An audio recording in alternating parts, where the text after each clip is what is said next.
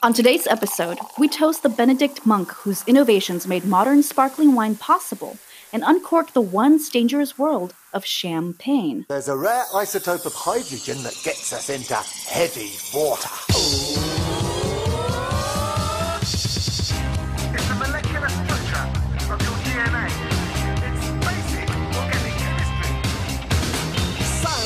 Science love's a chemical reaction in the brain. So let me be your Bunsen burner. Let me be your naked flame. Burn, baby, burn. Let me be your Bunsen burner.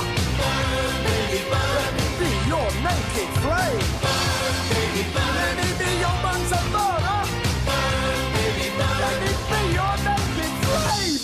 Welcome to Light Your Bunsen Burner, the science history podcast that lights up your mind. I'm Mariela Rosas, and joining me as always is a man on his very own champagne campaign. That's right, people. I want a campaign for 2020 of champagne. Uh, and my name is the great Jonah Baker. Hiccup? Hiccup. so thank all of you for joining us today. Um, so Jonah, the past couple of weeks, we've kind of had kind of dark topics, a little bit, sort of. A lot People of got hurt? Nazis. Huh? A lot of suicide, a lot of Nazis, a lot of Mhm, um, mhm, mhm. um, a lot of tasting of nasty shit.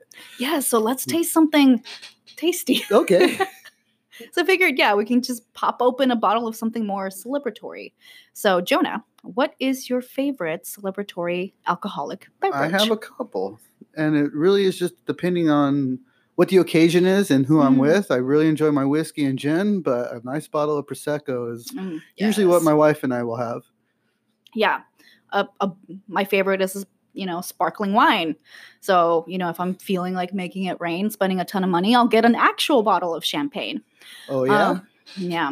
But I do want to preface this episode by saying that I'm not a winemaker. You're not a winemaker.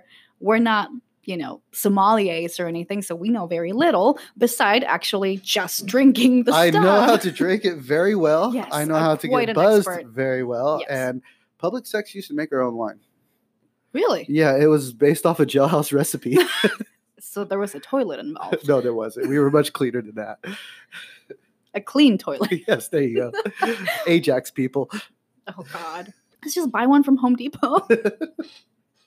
um, yeah, so in case um we mispronounce something because there's a lot of French or misstate something because again, not experts. Please Because we have us. accidental accidents. accents. Yeah. we, we we we've been drinking, so it's fine. Um, forgive us. Um, so or don't. Or don't. That's fine. We don't care. Um, so whether you're popping a cork to the new year, toasting at a wedding, or sipping on a mimosa because mama needs a socially acceptable way to get shit faced at 11 a.m. Mm, mimosas. Yes. Uh, champagne is usually the go-to.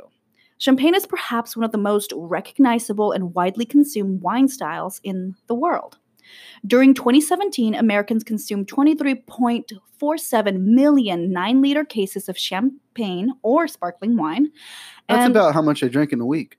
so you were the Jonah alone was responsible for the entire consumption of champagne in America In, 20, in 2017. That's right. it was a great year. Yeah. And well, that's merely a fraction of global consumption. France alone drinks 153.7 million bottles annually and has consumed more champagne than the rest of the world combined since the middle of the last century. Yeah, in 2016, global champagne sh- uh, shipments reached a record of $5.34 billion. So champagne is the industry to be in. Yes, as of now, yeah. Okay. Yeah. Champagne can even serve as an indicator of consumer confidence, meaning that when, you know, champagne sales spike, consumers are buying more luxury goods and the economy is technically booming. People have Like- the money to spend like on strip clubs. Um, at strip, yeah, popping bottles Mhm. on And, yachts. um, yeah, you know, Um, doing doing your uh your rap videos and Yeah. on your uh very expensive rock videos. You gotta pop that bottle. Pop that bottle. So this is exemplified by the sharp decline in champagne sales during the 20 uh, the 2008 recession and you know the steady inc- increase now that the economy has been stabilized. But kind of let's let's start off by laying out the most obvious facts about champagne. It's tasty. It's fucking tasty, delicious, yummy. Um, you can Um, pour it on people. It's yeah. fun. You could drink it off of people too. Okay. Yeah. Haven't tried that one yet. Oh, you should. It's fun. No. Body shots. With champagne? Be too fizzy. Um, you could pour it down ice and then drink it like that too, right? sure. Okay. Let's do that. So- I don't know. Let's just drink it. So champagne with a capital C Ooh. only comes from the Champagne region of France. Pretty obvious. Okay. That's one of the things people know. And we'll kind of delve into the details of that a little bit later. But for now, just know that if it comes from anywhere else, it is technically sparkling wine. Um, most of the time, you know, the laymen use these two terms interchangeably. So while champagne is a sparkling wine, not all sparkling wine is champagne. How y'all doing today? I am Layman, and I use he is champagne for everything. That's champagne. That's champagne. So, actually, right now we're drinking a really nice Italian Prosecco. So, this is a sparkling wine. It actually says it right on the label. because it is from Italy. Italy, yes. So, it's Alright. not from Champagne, it's a sparkling wine. Okay. So, anyways, before we get into the history of champagne specifically, we have to kind of backtrack quite a lot. Um, we have to go all the way back when a certain enzyme developed in our primate ancestors. So, approximately 10 million years ago, the enzyme, enzyme alcohol de- dehydrogenase 4, or ADH4, arose in the human genome. I think I have a band name now. what? The ADH4. ADH4. Among other substrates, ADH4 can metabolize ethanol, as in, you know, the type that we drink uh, to have a good time. But Is that also the kind you release after having a good time? no, I- Uh, it because was it's metabolized. You don't. Oh, gas. Yeah, Sure. sure. Well, I'll, I'll allow it, Jonah. okay, I have been approved. but why would like such an enzyme kind of be evolutionary evolutionarily favored in hominids? Do Maybe have- because um, we were born to drink. We were born to drink. Well, yeah. So, as Robert Evans explains in his book, A Brief History of Vice, quote, the primates who first started using alcohol must have been rewarded for their ability to tolerate it and their desire to seek it out. And reward in that last sentence means they had t- lots of tiny drunken animal sex. Oh, um, okay. So it seems that we are inherently programmed to enjoy and seek out alcohol. In fact, 10% And lower our inhibitions. Exactly. so, in fact, 10% of the enzymes in the human liver are dedicated to turning alcohol into energy. All right. So, So we're, we're built to get fucked up. We can make gas off of this probably. Uh, energy. Energy. Yeah. I already feel energized. Oh, very much so. People Right, drink a nice cup of prosecco and then go to work. right at energy. 11 in the morning. um, It's better than a cup of coffee. It no, is. don't Well, drink and drive, guys. Good. No Uber to work. Uber to work. There you go. take the bus, walk. Um, so the process of fermentation uh, can occur naturally in overripe fruit. Ripe fruit contains a lot of sugars and therefore a lot of calories. So our ancient primate ancestors could have developed a keen nose that sought out the that conspicuous smell of fermentation because it's really noticeable when Oh, something's very. fermenting. So our drunk monkey an- ancestors were fat monkey ancestors that were, you know, more likely to, you know, bust a nut. So not much has changed. Not much has changed Way to go. whatsoever. I mean, we look a little different. We don't have tails, but Eh, I wish I had a tail. I mean, you can. It's just you got to get a plug. Mhm. So, um, now as we evolved, our understanding of fermentation became more sophisticated, and we developed methods to produce our own happy juice. Whee! Yay! So, um, deliberate fermentation of fruits probably dates back into the Paleolithic period, but we don't really have a lot of evidence to support that, but it's probably happening. Um, the oldest That was my favorite period, by the way. the Paleolithic. Oh yeah. You enjoyed it? It Had a fun time? Yeah. Ferment, you know, fer- fermentation going fermenting on. you know? fruits, you know. Sex with tiny animals and shit. it was great. A lot of plugs. a lot of plugs, a lot of tails.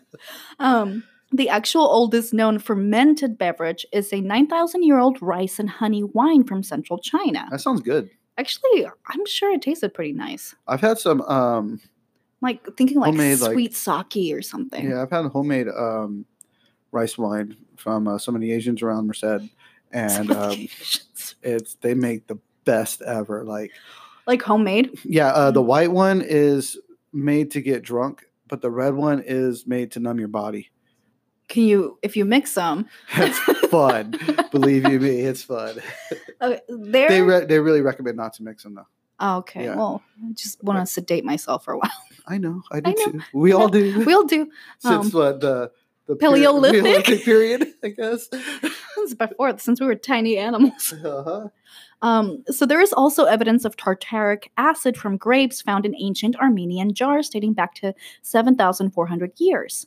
This is also around the time and region that Vitis vinifera, which is the, the grapevine that most modern wine is made from, was domesticated. I heard it through the grapevine. Then I got drunk. yeah, I forgot what they said. Made Uh, up something else up. There you go. Cheers. So, um, starting around 6000 BC, Vitis vinifera spread from the eastern Mediterranean into Greece and lower Europe, largely aided by Phoenician traders. So, this is like the point in time where like you're getting a lot of more intermingling of cultures. So, they're Oh. bringing like their their wine, their different like plants and stuff, and being like, "Here, you guys have some." Or I imagine this just this badass unity of countries coming together with a BYOB and just BYOB. you know and just like like, Like, this is what we get shit faced on. This is what you Yeah. guys. Okay, let's, let's trade. mix it and see let's what mix happens. and match. you see, the melting pot is beautiful, people. Yeah. So around 4000 BC, proto winemakers in Israel, Armenia, and Iran made their wine in large earthenware vessels, which they submerged underground. So they had these huge, like, jars, and to kind of cool them, uh, they just dug big holes and stuck them underground. Okay. Yeah. So in ancient Egypt, wine-like substance made from red grapes was used in ceremonies and to mix their medicines, Of course. because you know Because all great drugs at one time was medicine. Medicine. And it'll taste better if you're mixing it with wine, which was another medicine. yeah. Um, so the Greeks were the ones to further perfect and spread wine.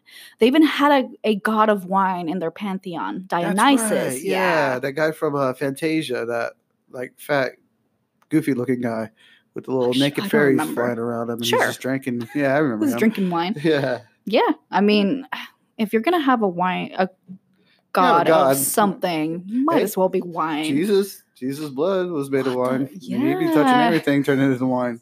You know, that guy sacrifices weekend for you. You know, so it's like he's like, drink up, buddy. Drink, drink up.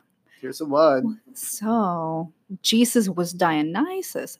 Interesting. Okay, we tapped into something no, here, Jonah. just they were like They were buddies. homies. Yeah. So my See, my buddy Dionysus has the hookup. yeah, Jesus does too, but there are different types of hookups. So you know, they're like, Right. So uh, as the Roman Empire rose in power, Dionysus transformed into Bacchus, oh, and the Romans had a huge conquest bacchanal across Europe. So Bacchus sounds cooler. Bacchus, Yeah, Yeah. he sounds like he's gonna Dionysus, fuck you up and then get drunk. or you know, drink while he, yeah, Why? you maybe he can do both. He can Bacchus can can multitask. That's right. He'll drink while fucking you up. Then go home and drink some more. Yeah, to celebrate. Yeah. Um, so Romans really made wine their own. They began to recognize the effects of terroir, which is like the the soil composition on the wine, and valued specific vintages. And a vintage is just the specific year that that wine was Okay. cultivated and made.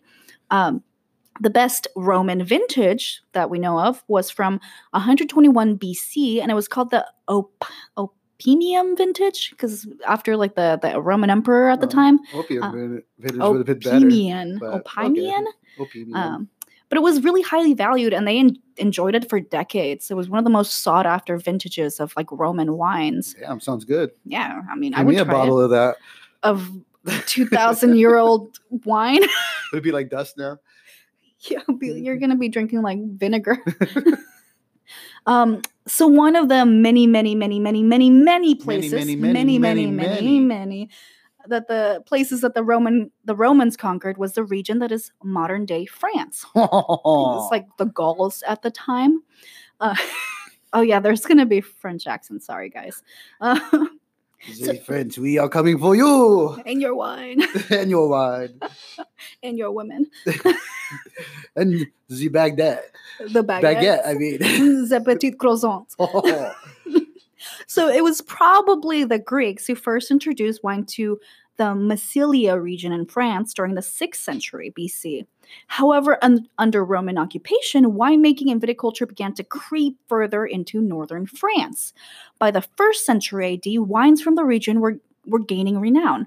Then by the 6th century AD, vine stretched into what is modern day Champagne. And Nice. Champagne is actually was named by the Romans because the the region, like the rolling hillsides on the Mhm. region, um, reminded them of like a, a specific spot in in Italy that was called Campania. So they named this Oh. area Campania, and that became Champagne because you know the French like to be Because- fancy.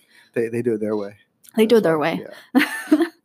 Like we we take alcohol and cooking to another level. hmm Wow. And we You like the frog uh, legs. These stupid Romans, they do not know They do what not- the French are able to do. These Italians. Yes, Italian. Next time we'll go to Germany. Are we like our accents are all over the place? Another week of butchering accents. Yeah, I'm sorry. I'm not. so, unlike their neighbors to the south, the Champagne region had certain qualities that made viticulture more difficult. The high altitude and low annual temperature and really inhibited grape ripening. So during the the seasons, grapes weren't, you know, it was really hard to get a harvest through to completion, um, just because it was cold. It's like one of the lim like at the limits of where grapes can grow, just Oh, because really? anything after that it's gonna be really cold. Um, so the high altitude and low annual temperature inhibited the the grape ripening. This low temperature produced grapes that are that were high in acidity and really low in sugar. And you need sugars for the Yeah, that's fermentation process whole- because that's what the yeast are just nibbling on. sour. No fun. Yeah, they're like little sour grapes. Um, additionally, fungal diseases and early spring frost threaten each crop because it's again a very wet climate. Um, so the chalky soil also in the region retained the heat from the sun and it released it thr- throughout the night. So that was kind of one of the positive things. Like the soil here is really chalky. There's a lot of chalk deposits, um, which will come back later because it tends to be a positive thing, Oh, specifically for champagne. nice. Yeah. So it also provided ideal drainage. So when it rained, you know, the the soil wasn't staying soaked. So these specific soil characteristics imparted a lightness and thinness to the wines of that region, which was kind of not what they were going for. They Uh, lo- like it nice and thick, like Patrick. ro- yeah, robust. oh That's a good word for Patrick. Robust. Oh yes, he does have a nice bust. Oh God, Uh, I'm gonna edit that Patrick, don't listen to this episode when I play it next week at work. Right in front of you. Turn it up. Specifically, this part. Make everyone go quiet. Hi, Patrick. So, so when Hugh Car- Capet, I'm gonna say Capet, he was he was a French king. When he was crowned crowned king of France in uh, 987, his coronation was held at the Cathedral of Reims. I love all the words Reams, today. They're so close to something better. Reams and dreams Rem. and opium and opium and Yeah, you know, just they're so close but not quite there, you know? I know it's the French Cathedral of Reims. Or Reims? I'm sorry, I don't. I like reams. Sure, I know it's pronoun- pronounced something funky that R it's not. I M S people. that's the letters. That's what I'm saying. I'm sorry.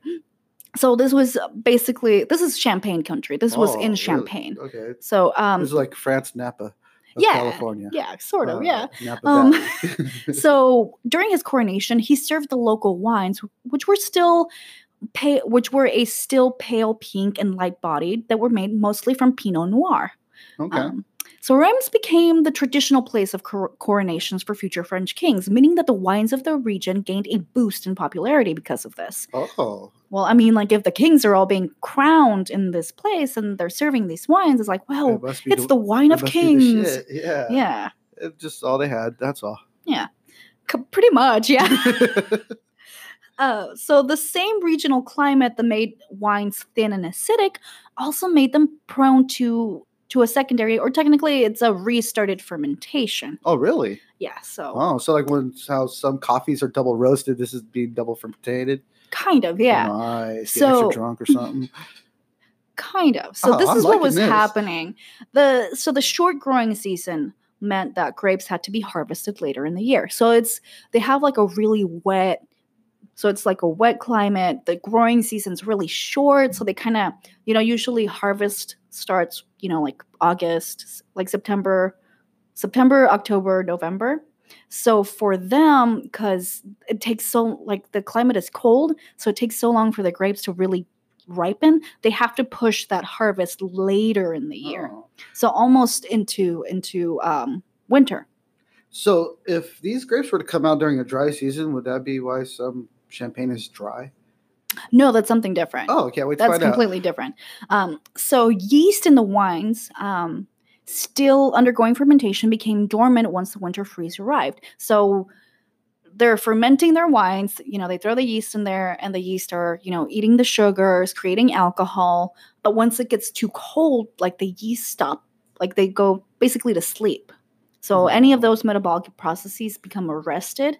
So I mean, the, there's still sugars in there to be uh, that can be converted to to alcohol and to other stuff, but the yeast are not doing any of that anymore. They're sleeping. They're like, oh, it's so cold. I go. It's time for hibernation. Yeah. So We'll get you drunk next summer. yeah. So thinking that the process was complete, that the fermentation process were complete, the winemakers would bottle and store their wines. So they're, these wines haven't completed fermentation just yet.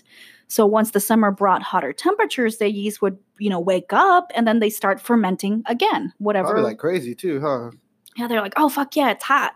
Let's make some alcohol. Yeah, nice long sleep. I'm ready to work and get drunk. Fuck yeah. They're like rolling up their sleeves. All right, guys. We got work to do. So, um, a major product of fermentation is CO2, so carbon dioxide, Yeah. uh, little bubbles. So, as it builds up in the bottle, it creates pressure, right? So, like these are, you know, capped bottles. So, it's building up pressure and building up pressure. Eventually, the pressure would become so high that the bottles would spontaneously explode. nice. So they're being stored in these like underground cellars and they're all like, you know, racked up usually on their sides, right? Mhm. So if a bottle explodes, it's going to shoot this cork out and then that cork is going to hit on another bottle which is probably also going through the same like issue. So there's still there's build up pressure in there. So that bottle's going to explode and it's going to shoot another one. So there's Just becomes this, like, beautiful chaotic chain Yeah, reaction of a domino effect. That which would is be like so bottles, awesome to boom, watch. boom, boom, boom. Yeah. So like, just imagine being like one of the monks that Yeah. that has to take care of these um, abbeys. Like the and like the main source of abbeys is winemaking. So you have to spend your entire past season producing wine that will be drank by kings because you're in Champagne. So you walk into the cellar to check on your beautiful stock. Then suddenly a bottle just explodes and then it's then another one and a cork shoots off in every direction as if you know they're possessed or something and you know you're pelted with glass and wine and cork so what do you think is happening like what what the hell is happening with your wine so monks actually began referring to this wine as le vin du diable so the devil's wine I was just about to say something spiritual is going to get in Yeah. on this. Yeah. it's like this wine is possessed All right. I would drink the devil's wine. Yeah You so know it's good. yeah You know I mean, I'm sure it's the best. So, aside from possibly mm. destroying large portions of wine, the bubbling in the, the wine was seen as a defect. It was kind of seen as like a bad winemaking technique. Like it meant that you just weren't, you know, You doing your enough. shit. You weren't Yeah. good. Um, so at least for the job. Champenois, Or maybe do quit your day job. like fuck. I mean, if you're a monk who's walking into mm. that like nonsense, you're gonna be like, I, what? I would do some ninja shit and like some monk type ninja shit and start like popping quartz back in with my fist and kicking bottles You think back the to place. you think French Benedict monks were that agile? they were probably drunk already. like fuck i've been tasting this wine for so long um so you know uh, when in steps in a benedict monk who you know would set the framework for modern champagne production and we're going to talk about him next but first we're going to take a little break right now to get some sponsorship I I need to get drunk. and we're going to chug some champagne Yeah, well prosecco some Yeah. sparkling wine It's champagne from Italy. champagne makes me fart.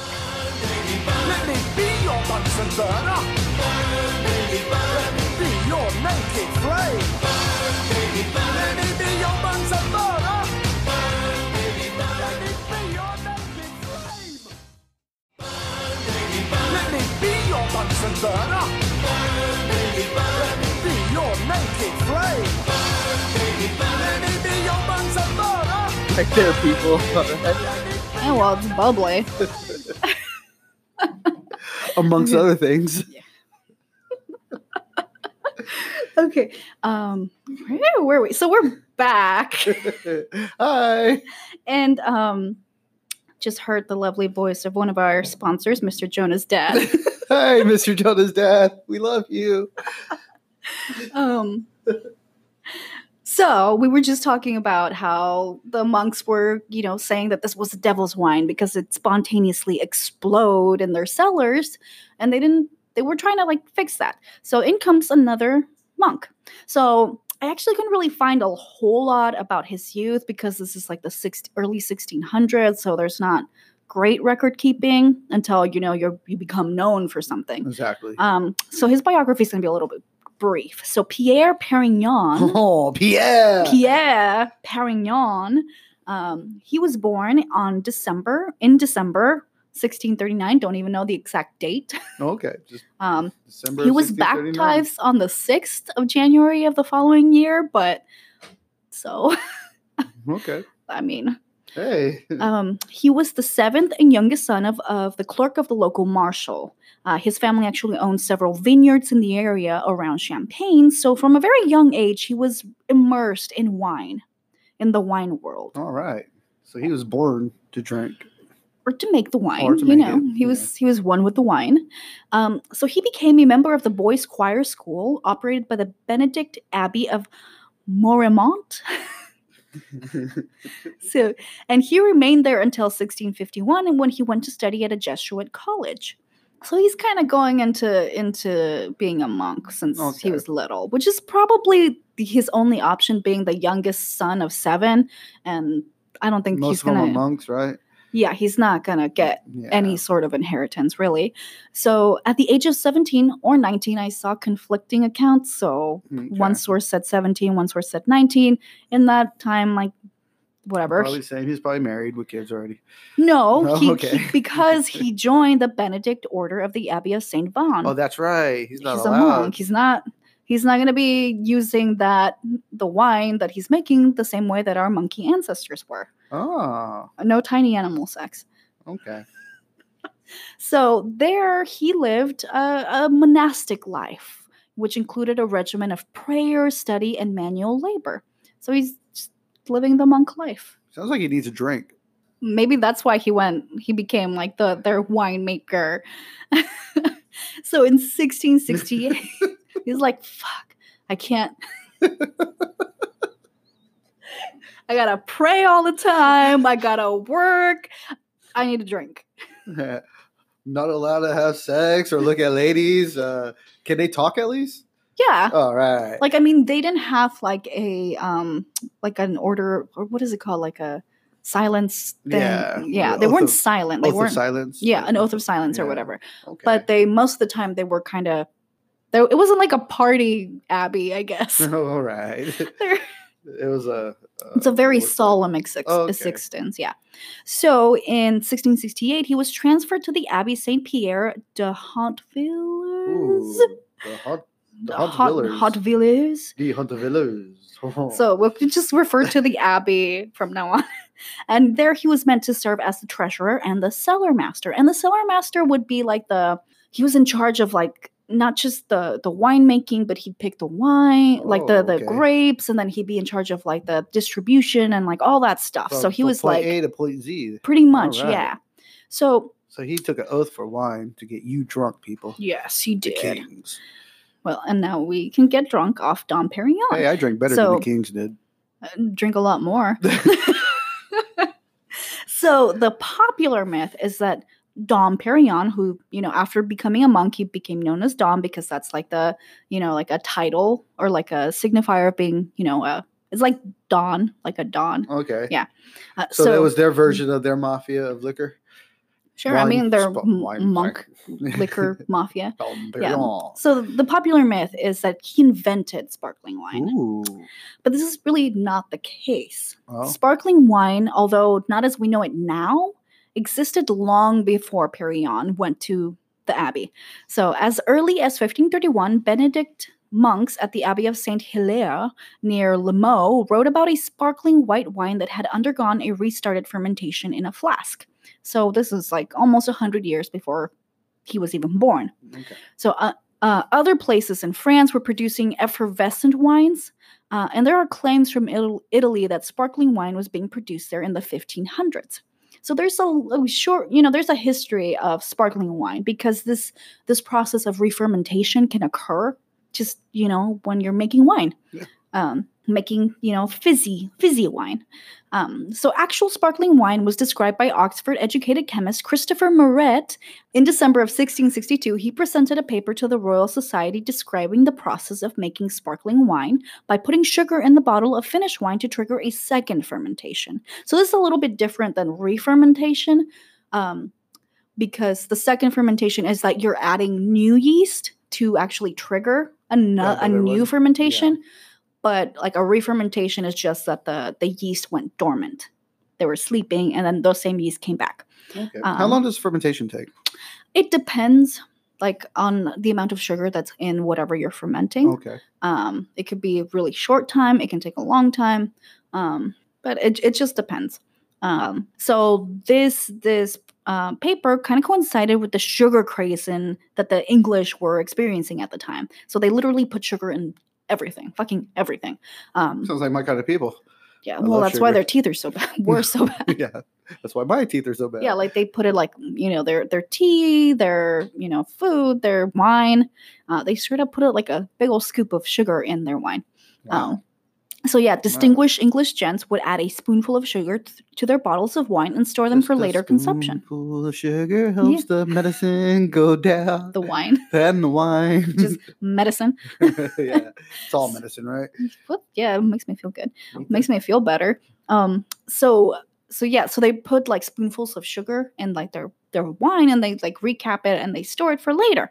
So, you know, except when when they went back and you know to it after a month or so, they found that the wine was dry and bubbly. And by dry, I just it just means that there's not a lot of sugar. So dryness when it comes to to specifically sparkling wines refers to the amount of residual sugar in the wine something Oh, that's okay. sweeter is not going to be dr- considered dry something that's like has less sugar it's more bitter is going to be dry I have always wondered that. Mhm. Well, that's interesting. so it just refers to the sugar content. I wonder if that goes with liquor as well. Probably Yeah, it makes sense now. probably Interesting. Yeah. Um i don't know i'm not an expert i just drank the stuff Thank you, monks. Thank you, monks. So yeah, so they'd find these this dry and bubbly wine instead of like the sweet and still wine that they were expecting. They're like they're coming in and they're like, "Oh, where's my sweet wine? Oh, this is fizzy. This is nice." So then it was really the the English who kind of like liked it a lot. Like they were into it. Uh, They where the would. well, yeah, like the French were like, "This devil wine." Cannot. Well, we cannot have this devil wine. says I can't. this devil wine is like not superior to the French. So you Mm. stupid You s- English people can have You it. stupid This English stupid scum. English. we will. You can keep your devil wine. You can keep your devil's wine. So, regardless, uh, Dom Perignon's task at the Abbey was not to create champagne or sparkling wine. It really was to prevent it. So he, yeah, he was kind of his assignment was like, okay, figure out how to get rid of this bubbly stuff because we want to be, you know, the best French wine place. So uh, yeah, like at this point, Champagne and Burgundy, which is another region in France that has like really popular and well-known wine, they were locked in a really bitter rivalry to produce the most impressive wines. Nice. Yeah. But like the like we talked about, the climate in Champagne made it so that they could not compete with the rain wi- red wine category because Burgundy is producing these like rich, robust red wines that everyone loves, and they're like, ooh, so velvety and good. So instead, Champagne they're trying to to make a white wine that's going to set them apart because they can't they can't get that beautiful red color in their wine. So they're Mm. like, okay, fuck. Let's make white wine. We'll be the white wine people. Um, however, most of their attempts ended in dull gray or pale pink wines because they're still producing red or black grapes, and they don't really have the techniques to to clarify them and make them into like beautiful Good, white wines. white wine. Yeah. The gray isn't too bad. Huh? Right. What kind of gray now? That's what I'm trying to Like. I'm thinking like a yucky, like like you know if you dilute grape juice. You know what I just started thinking about right now? Huh. You know how when you um you make the yeast at work, uh you were the ye- the spike tubes? Yeah. Uh, I'm picturing that kind of a grayish pink, which is pretty gross. Probably. Yeah, something Yeah, like that. That's kind of how Yeah. the public sex wine would look when we did it. It was really it got you fucked up, but it was gross. So you know what you needed? You needed Mr. Dom Perignon. Uh, That's exactly. and I could have gone to the store and just got some. yeah. so so Perignon quickly realized that he could not completely prevent the spontaneous sparkling wine because it just happened and it was like a, the region was prone to it a lot. So he sought to really limit it. And at the same time, he wanted to improve the quality, quality and clarity of their white wines. So Perignon, you know, was described as a perfectionist. So he really sought to improve the Abbey's viticulture practices. So he started implementing a lot of new stuff. The Abbey relied on peasants to pay a tithe, which typically was part of their harvest. So in that uh, area, they're mostly growing a ton of, of grapes, Okay. of you know, and they're Always being grown by on the working peasants. Always falls on the working man and the poor. you like- know? Back to your vineyards, peasants. Yes, we need to get drunk. make some wine for the Lord. Um, yeah, so they pay, you know, their tithe in grapes. Um, so the abbey had a really large variety of grapes to work with. So they're getting a bunch of different types or varietals Oh, of, of kinda cool. grapes.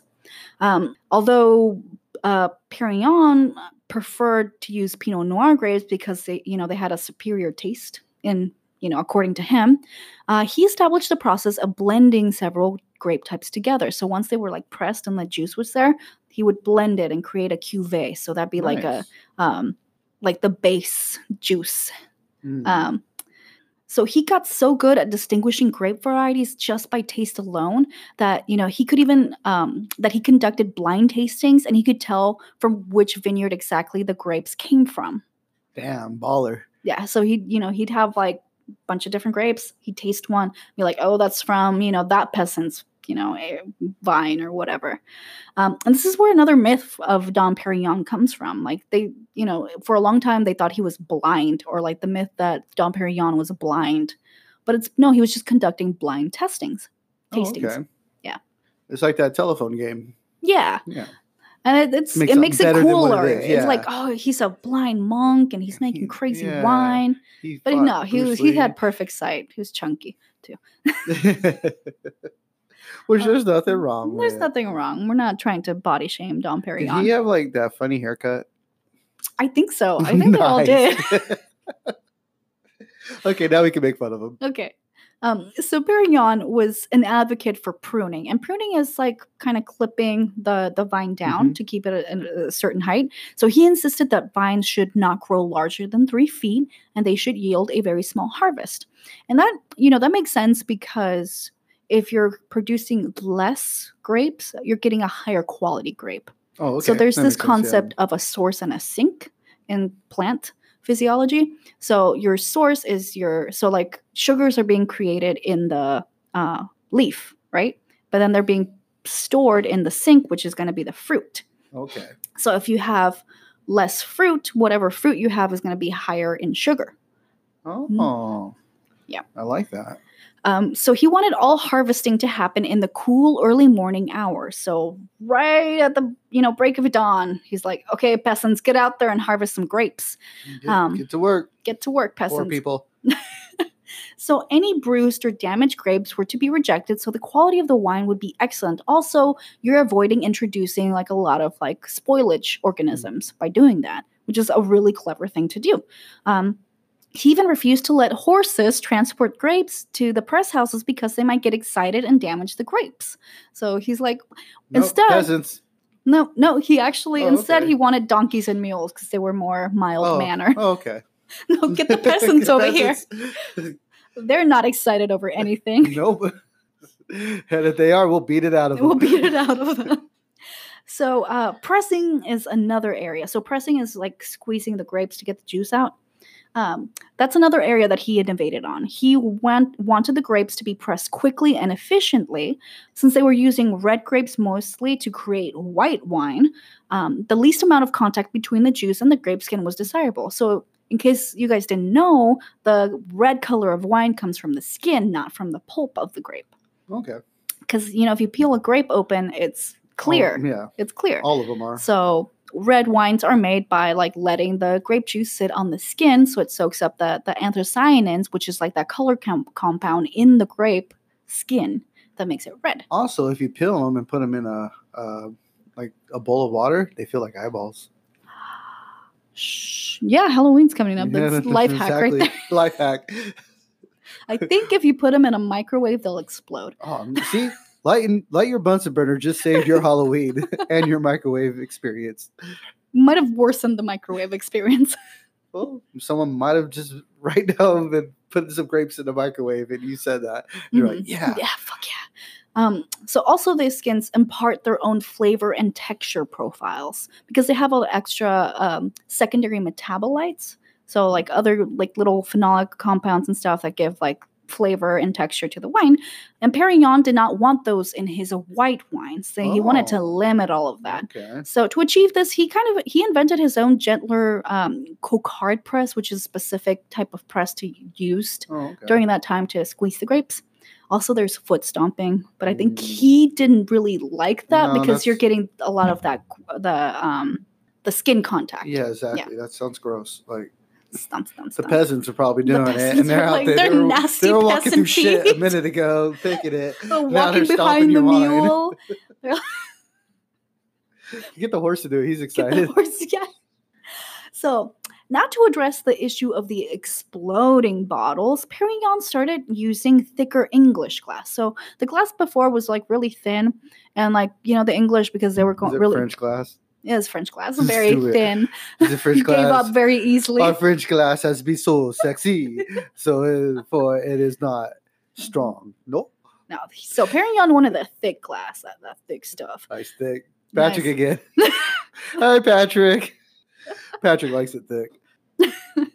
So um, the the thicker glass could withstand the pressure buildup uh, during a restarted fermentation. So even if the bottle itself went bad, so if like the the wine inside like re-fermented and there was CO two buildup, like it wouldn't actually explode and wouldn't cause that chain reaction. So it wouldn't like lose the entire harvest or like the entire um, yield.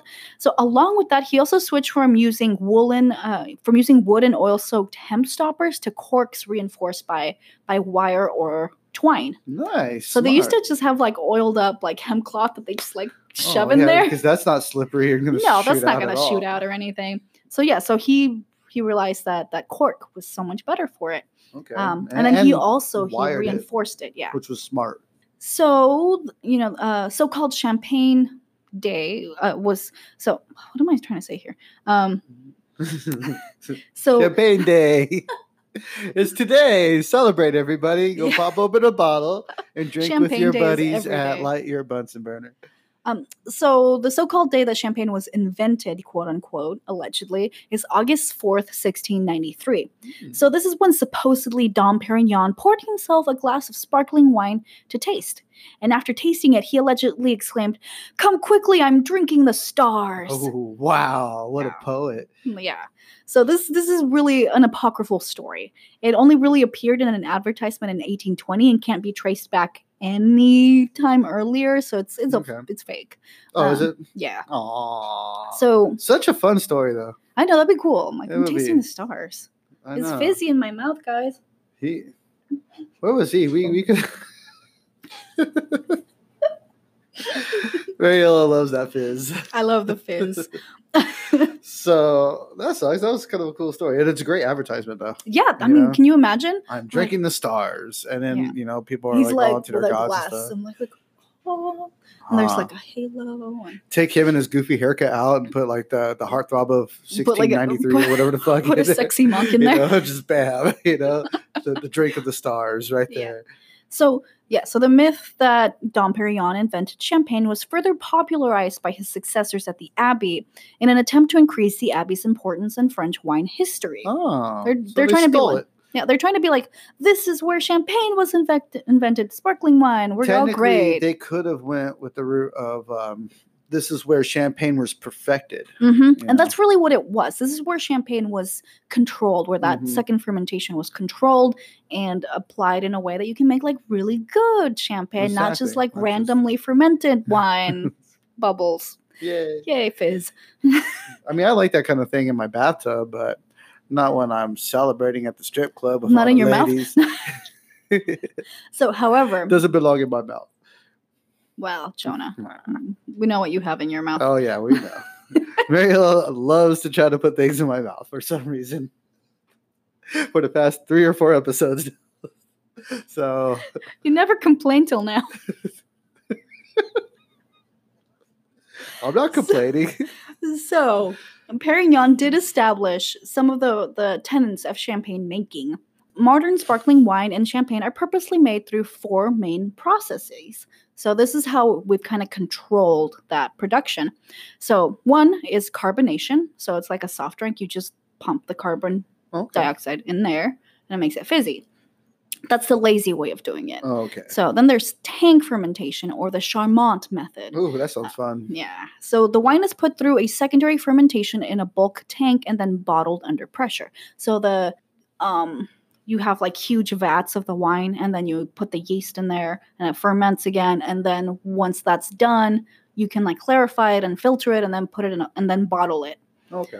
Yeah, Um, that sounds much better. then there's the transfer method. So the wine is put through a secondary fermentation in the bottle, and then all the bottles are emptied into a big tank, and the yeast sediment is filtered out, and it is then rebottled under pressure.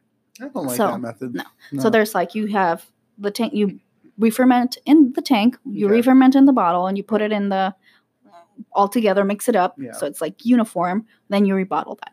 Um, now there's the champagne. I like the champagne. uniform part about it, but still, I, I like the second way better. Yeah. So then there's the champagne method. So the Oh. method champenoise. Oh, that's champenoise or whatever. So this is the traditional method. This is how champagne is legally supposed to be made. Oh, okay. So Um, this is it right yeah. here. So um, just briefly, the the wine is put through secondary fermentation in the bottle itself, and the wine stays in this bottle with you know naturally produced bubbles until the consumer drinks it. Oh, so- I like that way better. Mhm. So let's Yeah. let's talk about that one, the method Okay. champenoise. and Oh, this so- is why the French have the the language of uh, beauty or love or something because everything just sounds so sexy. yes, it does. Method champignon. So this is This is how champagne with a capital C is made. So once the base wine is made, so it's blended and you have that cuvee, um, and then you have what is known as like the assemblage. So it's like all the the wine is mixed and everything, and like there's the yeast, um, and it's fermented, and so you have like an actual wine. So this is like your base wine. It's not going to be like a super tasty wine. It's not going to be something that's meant to be drank. It's just your base wine to make the actual champagne. Okay. Um, and usually you want something that's going to be pretty acidic because that that really promotes the the fer- re-fermentation process or like Oh, the okay. the restarted fermentation.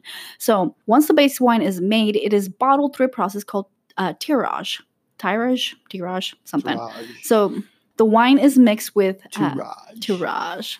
Tirage. Tirage. So the wine is mixed with active yeast and sugar. So you're adding more yeast and more sugar. So you're instead of like letting existing yeast like try to restart again, you're adding new stuff to it. Okay. Um, so it is then capped, and they kind of use uh, more like nowadays they use like bottle caps. So like something more that you'd see like on a like a a- beer or something. Okay. Yeah. Um, it makes the f- later steps easier. So it is capped, and the second fermentation occurs over a period of a, of a couple of weeks, usually like three or four, um, sometimes a little bit longer, depending on like what kind of um, wine you're. Depending on, so there's two things it depends on. There's there's a vintage champagne, and then there's non-vintage champagne. So vintage champagne means that all the grapes are coming from a single year. Non-vintage means that the that blend, that first cuvee, is coming from. It could be coming from like different uh, Okay. vineyards from different years. You can get like base wine from like 2007 and 2009, so it's not coming from like a single year. Okay. Vintage So- sound, or um, not vintage sounds a little bit more fun. Yeah, and non-vintage takes a little bit less to ferment uh, than than vintage. So yeah, so the secondary fermentation occurs over a period of weeks. The CO2 produced is trapped in that cap, cap, capped bottle, so it's it's still in there. So you have all the fizziness and good stuff in there. So as the yeast consumes all the sugar and turns it into alcohol, they die out and settle to the bottom. So they're also bursting open and like releasing all their tasty insides. So s- some of the stuff that you drink in champagne is actually yeast stomach stuff. Nice. yeast innards. So then all like Mm, that yeast yeast. innards. Yeah. So then all that this dead yeast is known as the lees and it settles down to the bottom. The yeast is known as the lees. The lees. Mariella is now taking over the part of Dr. Seuss. Um, so the wine can age on the lees for several years. Actual champagne, like if it's vintage champagne, it has to be, I believe, 36 months. If it's non-vintage, it has to be 15 months. Oh, okay. Um, so it just and that's legal requirements. okay. But wines that sit on the lees, so that are kind of like aging on that their yeast, the yeast corpses, the corpses of the yeast. um, for several years tend to be creamier and more complex. So the Oh. longer they sit on there, they're going to be a bit more More, fun, I guess. you got more. Um, Um, A lot of the champagne houses, they all do it for way longer, like up to six years. nice. yeah. It's a lot of decaying yeast bodies. Mhm. A lot of yeah, decomposed yeast bodies. Yummy. Um, so the yeast sediment has to be removed prior to consumption, obviously, because you don't want to be chugging down a bunch of yeast corpses. Um, so this can be kind of a very time-consuming process known as riddling, and there are the people who do this are known as riddlers. yeah, that's So- great. So the bottles are placed um, on a rack on a 40, 45 degree angle. So there's it's a rack with a bunch of holes, and then a bunch of bottles are stuck in it by the neck, and they're at an angle, tilted. Um, so every two days for champagne specifically, uh, the bottles have to be taken out and shaken a little and kind of turned like a quarter turn. So this person, so if you have a thousand bottles or more of champagne, this Riddler guy every single day or every two days in this method has to go through, kind of shake them up a little, tilt the, uh, turn them at all the bottles, and then kind of increase that angle. And the point of this is you're trying to get that that sediment to go to the uh, to the neck of the bottle. Um, riddle me this and riddle me wine. Why does he do this all the time? because it's his job. He didn't go to college. he didn't go to college. He's a monk. He's a monk. Um, so yeah, it's a really time-consuming process, and it can take a long time. So gradually, you know, they're increasing the the angle of the rack, and after weeks of this process, the yeast settles to the neck, and something called degorging can occur. Like, it that is the best word in the whole violent episode. degorging. Um, so degorging involves removing the, the yeast without losing much of the liquid. So you know, in the old times, what they would do is they'd literally they'd pop open the bottle, they transfer out the liquid, filter it, get all that yeast, and then rebottle it. But when you do that, you lose a, lot of that that CO two, that fizziness. Oh, that's right. Yeah. Um, so a new technique was actually invented by this this woman who kind of took over her um, dead husband's uh, winemaking business, and she developed uh, this specific method, which involves like you stick. No, oh. so once you have that yeast on the neck, you can put it. You can now now you can just straight up freeze it. But before you can you put it in an ice bath, like a salt ice bath, so that the the temperature drops a lot, so that yeast sediment will freeze, and then you can open it, take a Pull it out. take that little yeast plug out, and then cap it. Okay. Yeah. I was thinking they were going to shake it up and shoot it out or something. No, Okay. you freeze it. You freeze it out. Oh, um, nice. So yeah, it, you're still losing a little bit of yeast of of not yeast of of um, champagne, but not as much as you would by By- like yeah. transferring. Exactly. Uh, so now the bottle has to be recorked. But right before that, the liquid is topped off with base wine sugar and sulfur dioxide as a preservative. So this is I forget what this is called. It's like um, liq- liqueur du ex- like liquid of expedition or something. Nice. And they just kind of top it off. It could be like brandy. expedition. It could be brandy. It could be wine with a little bit of Okay. sugar, just to kind of replace some of like that like the the lost liquid that Okay. you from uh, degorging. Um, Neat. so this is known as dosage. So you're dosing, dosaging. Dosage. Uh, some of the main like champagne, dosage. yeah, little Uh, dosage of this, a little dosage exactly. of that. dosage everything, Mhm, actually. yeah. So some of the main champagne houses actually have secret recipes for their specific dosage. So once it's bottled, the champagne can be drank or aged briefly. Mostly you, you want to drink it pretty quickly. A lot of people like the the um, young, barely aged champagne, and that depends on personal taste. Uh, the experts are still kind of out on how long you should age champagne for. There's actually been champagne, like 300 year old champagne that really. yeah. I wonder it's probably not very good.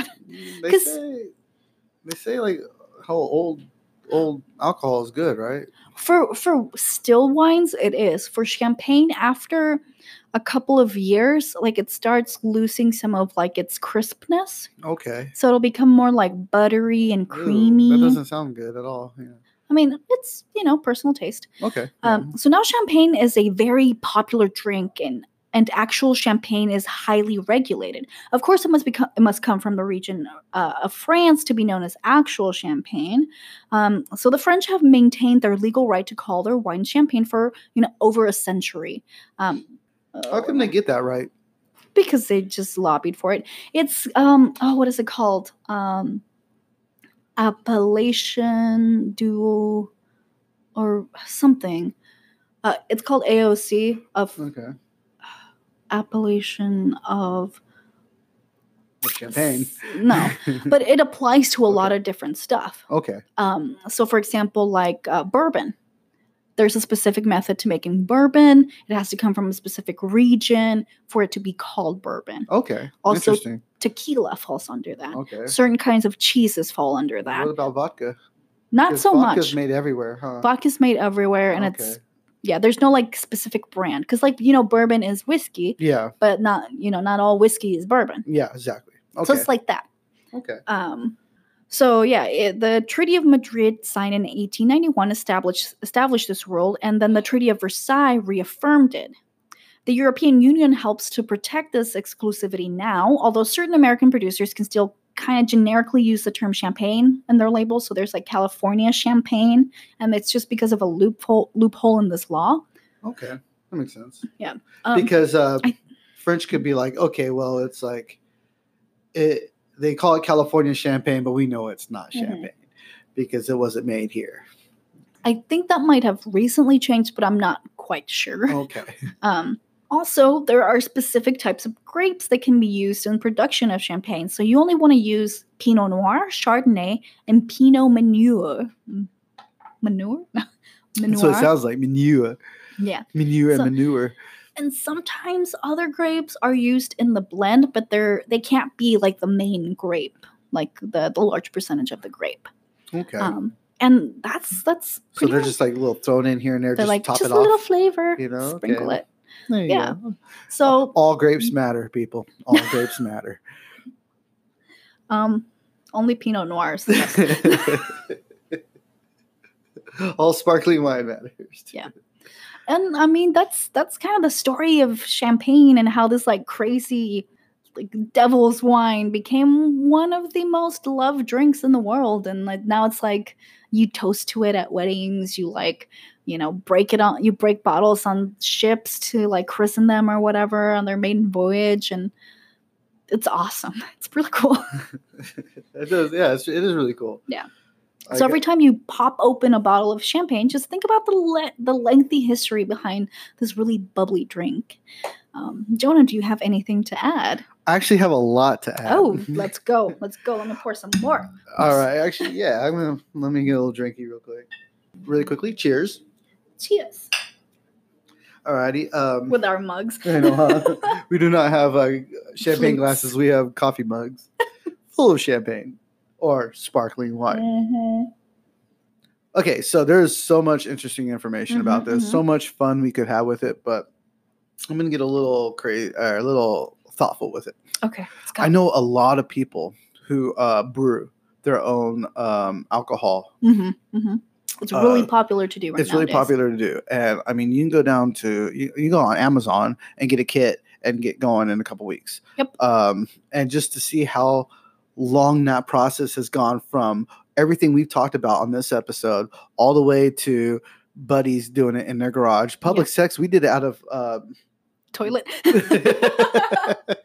did it out of buckets. yeah. But yeah. I mean, you know, um, we we didn't care. We were Mm-hmm. just bored, you know. Um, but just you know, I know people who do this professionally. They enter like their beers and whatnot into um, uh, what's it called? Uh, uh, tournaments and stuff. Mhm. Um, I know people who make schnapps on the stove Mhm. and different things like that. And it's just like this process is, has gone on for so long, and now it's just like child's play almost, you know. like anyone can do it, and that's just because we have the technology available. Exactly. But And, these like- people, they paved the way. Yeah, they did. it. Like Dom Perignon, he's you Mhm. know saying like, okay, we want the best grapes. We have to make our vineyards the best. We have to make them high quality. And remember, guys, this is a, a scientific fact because I did take a bartending school. The bubbles in the champagne or the sparkling wine, but mainly the champagne, go for the expensive stuff because it gets to the lady's head faster. Yes. I okay. uh, I remember um, uh, when I took a bartending class out in Mhm. Sacramento. That's the one thing they beat into us uh, to make champagne sells. So they taught you to tell horny men exactly. to buy the expensive stuff because they might get them laid. They're monkeys. They're monkeys. They're horny monkeys. yes, we're back to that period again. the Paleolithic horny monkeys. yes. Yeah. So whether you are, just remember, if you're a horny monkey or a distinguished person, don't drink and drive. No, please don't. Yes, please drink responsibly. Um, also, don't try to get women drunk to sleep with them. No, no, you, you, you can do better than that. Like, I mean, buy buy the expensive champagne, and all impress her for sure, but don't do it because it's going to because be the like, bubbles work. yeah, Because you could do this on your own, buddy. like we believe in you, dude. Yes, yes You- your personality you is know? great. Who are we talking about? I don't know. I don't know uh. Oh, the horny James. James, okay. James, the horny dude. James, James, we you. believe in you. We believe in you, James. we love you. And you can do this on your own without the alcohol. But if you're gonna go for alcohol, go ahead, pop open a bottle of that expensive. yeah, get the get the Dom Perignon. Want some Moet Chandon. All right, so we want to thank everyone for listening to us, especially James, because we believe in him. Um, and if you like the show, you can go to Apple Podcast and give us a rate and a review. If you want to be even more amazing, you can actually donate to the show by going to anchor.fm slash Bunsen Burner Pod and clicking the support this podcast button. Just push it. That's Just all you have push to do. Just push it. Click. Give us money. We got to fund our champagne addiction. We want the expensive shit because the bubbles work. the bubbles are working, people. Please help us. So, if you want to share your opinions about this episode, or if you want to suggest future episodes, you can drop us a line at our email, bunsenburnerpod at gmail.com. You can also find us on the internet at our website, bunsenburnerpod.com, and we're also on Twitter at bunsenburner19 and on Instagram at bunsenburnerpod. We'll post some fun stuff on there. Why Maybe not? more on that. Um, but you can find me at Gatos and Tiaras on Twitter and Instagram. Um, a lot of pictures of my cats They're cute. and me drinking. Pico. Yeah. Or you can search my name on Facebook and you'll find me. Jonah, do you want to let them know where they can find you? You can find me at bakerbass at yahoo.com, B A K R B A S S at yahoo.com.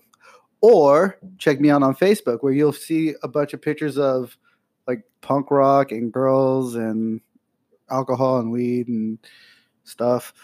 Anime, I got a lot of anime too. Anime. Yeah, anime. Uh, what else? Uh, bass. Oh man, everything's bass, bass, bass, bass, bass, bass. So yeah, come drink with me anytime you guys want. Hit me up and we will drink. But you're paying. we'll see. And as always, we want to thank John Otway for letting us use his song Bunsen Burner as a theme to our show. I like So- to pop. I almost said something else, but I like to pop a bottle for him. Yes, he deserves it. He's amazing. I Go might pop something else for him, but we'll see. Yeah. And also a little special thanks for a cameo appearance by Mr. Jonah's dad, Hi, Dad. We love you. who actually has a name, but is he okay with us saying his name? Probably Dave. Baker.